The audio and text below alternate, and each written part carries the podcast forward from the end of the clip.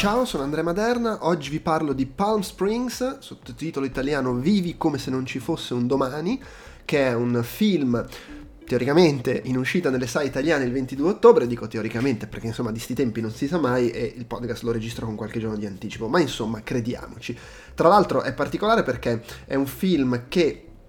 in origine è uscito uh, in streaming, cioè in realtà è stato distribuito anche in qualche sala nei drive-in se non sbaglio in America, però diciamo è un film che è uscito prevalentemente su Hulu, sulla piattaforma di streaming eh, che era di Fox, quindi adesso appartiene a Disney, ma Disney la tiene attiva pur avendo Disney Plus, presumo in larga misura perché in quel contesto può pubblicare contenuti non adatti a tutta la famiglia, come è il caso anche di questo film, non perché sia particolarmente maturo o uh, oltraggioso nei temi che affronta, però insomma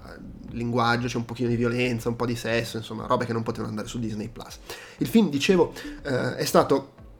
presentato al Sundance uh, a gennaio e Neon e Hulu l'hanno acquisito, tra l'altro se ne è parlato perché hanno speso 17 milioni e 500 mila dollari e 69 centesimi, eh, quei 60, con quei 69 centesimi hanno infranto il precedente record eh, dell'acquisto più costoso mai effettuato al Sundance, quindi vabbè chiaramente era una mossa per farne parlare, eh, anche se poi in realtà pare che ne abbiano spesi 22 di milioni per, per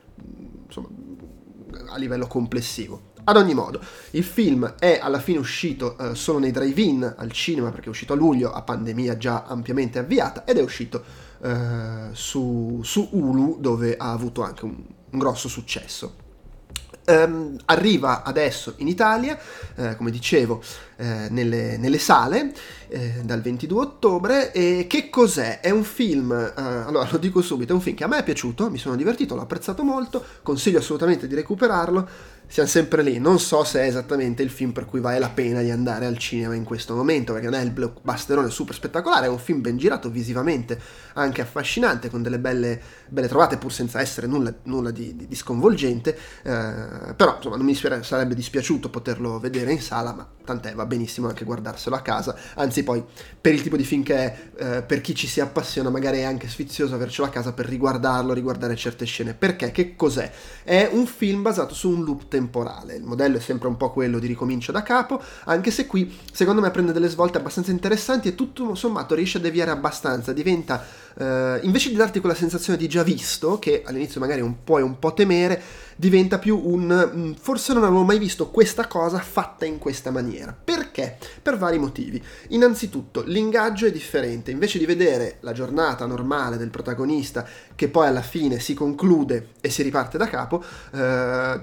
c'è un twist, nel senso che la prima, giorn- la prima diciamo, parte del film che vediamo è effettivamente una giornata che poi diventa una giornata del loop, ma in realtà il protagonista è nel loop già da un pezzo. Quindi questa per lui è l'ennesima volta che vive il loop. E non viene detto esplicitamente fin da subito, ma si capisce da come si comporta, al di là che magari lo sai, perché sai di cosa parla il film, e poi viene esplicitato. Ma ci sono altre differenze. C'è per esempio il fatto che per motivi che non vado ad approfondire, ehm, anche altre persone, altri personaggi possono finire nel loop, cosa che poi chiaramente crea delle dinamiche particolari perché iniziano ad esserci più persone che sanno cosa sta succedendo. Ehm, quindi c'è anche questa aggiunta che è molto interessante, c'è il fatto che invece di essere una giornata qualsiasi è una giornata molto particolare perché siamo a un matrimonio a Palm Spring appunto, quindi sono più o meno tutti i personaggi sono in trasferta, non sono nel loro ambiente, vabbè, come poi era anche il caso di Ricomincio da capo, però sono in un matrimonio che a livello cinematografico è sempre un po' uno spunto particolare perché è un momento in cui tutti si tendono a,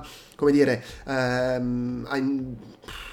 guardare alla propria vita, in che momento si trovano, dove stanno andando, cosa stanno facendo, gli eroi commessi, sguardo al passato, un confronto con se stessi, non solo per chi si sposa ma per tutti gli invitati. Eh, non è necessariamente quello che succede a chiunque vada a un matrimonio, però tendenzialmente è quello che accade in un film, quando c'è un matrimonio è anche uno spunto per questo tipo di riflessioni. Chiaramente, quando ti ritrovi a fare questo tipo di riflessioni in un loop temporale, quindi costantemente tutti i giorni, ogni giorno, diventa un po' pesante. E, ehm, al di là di questo c'è anche il fatto che rispetto a, um, come dire, eh, ricomincio da capo che magari affrontava la questione da un punto di vista etico, se vogliamo, uh, il protagonista che doveva uh, ritrovare se stesso e migliorare come persona per salvarsi, Qui il punto di vista è un po' diverso, la, buttia- la, butta un po' più sullo scientifico, se vogliamo, prende anche in giro quella cosa, non è un film che fa finta che non, non esista, ricomincia da capo, anzi prende di petto l'inevitabile similitudine e ci gioca un po' su, in maniera secondo me anche intelligente, e la butta più sull'esistenziale, su cosa significa ritrovarsi in un loop, alla fine magari non è neanche tanto male, è un modo per fuggire dai problemi che affronti nella realtà, eh, o, ma anche allo stesso tempo un modo per metterli mostruosamente in evidenza. Eh, quindi fa un sacco di discorsi secondo me interessanti.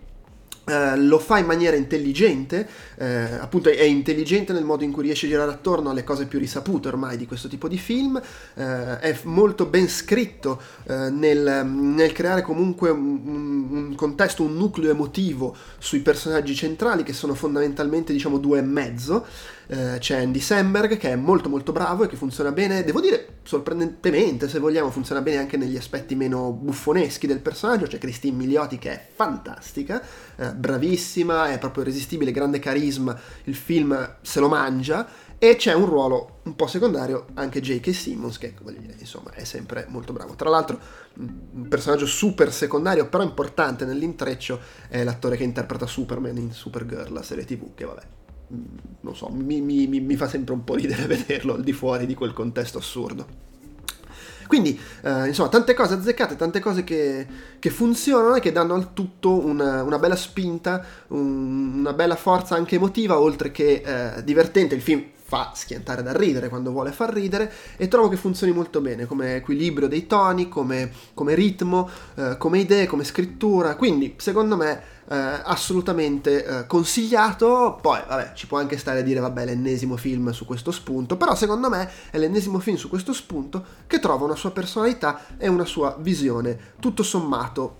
nel contesto abbastanza originale. Quindi davvero Palm Springs eh, vivi come se non ci fosse un domani, eh, lo consiglio assolutamente. È tutto, ciao!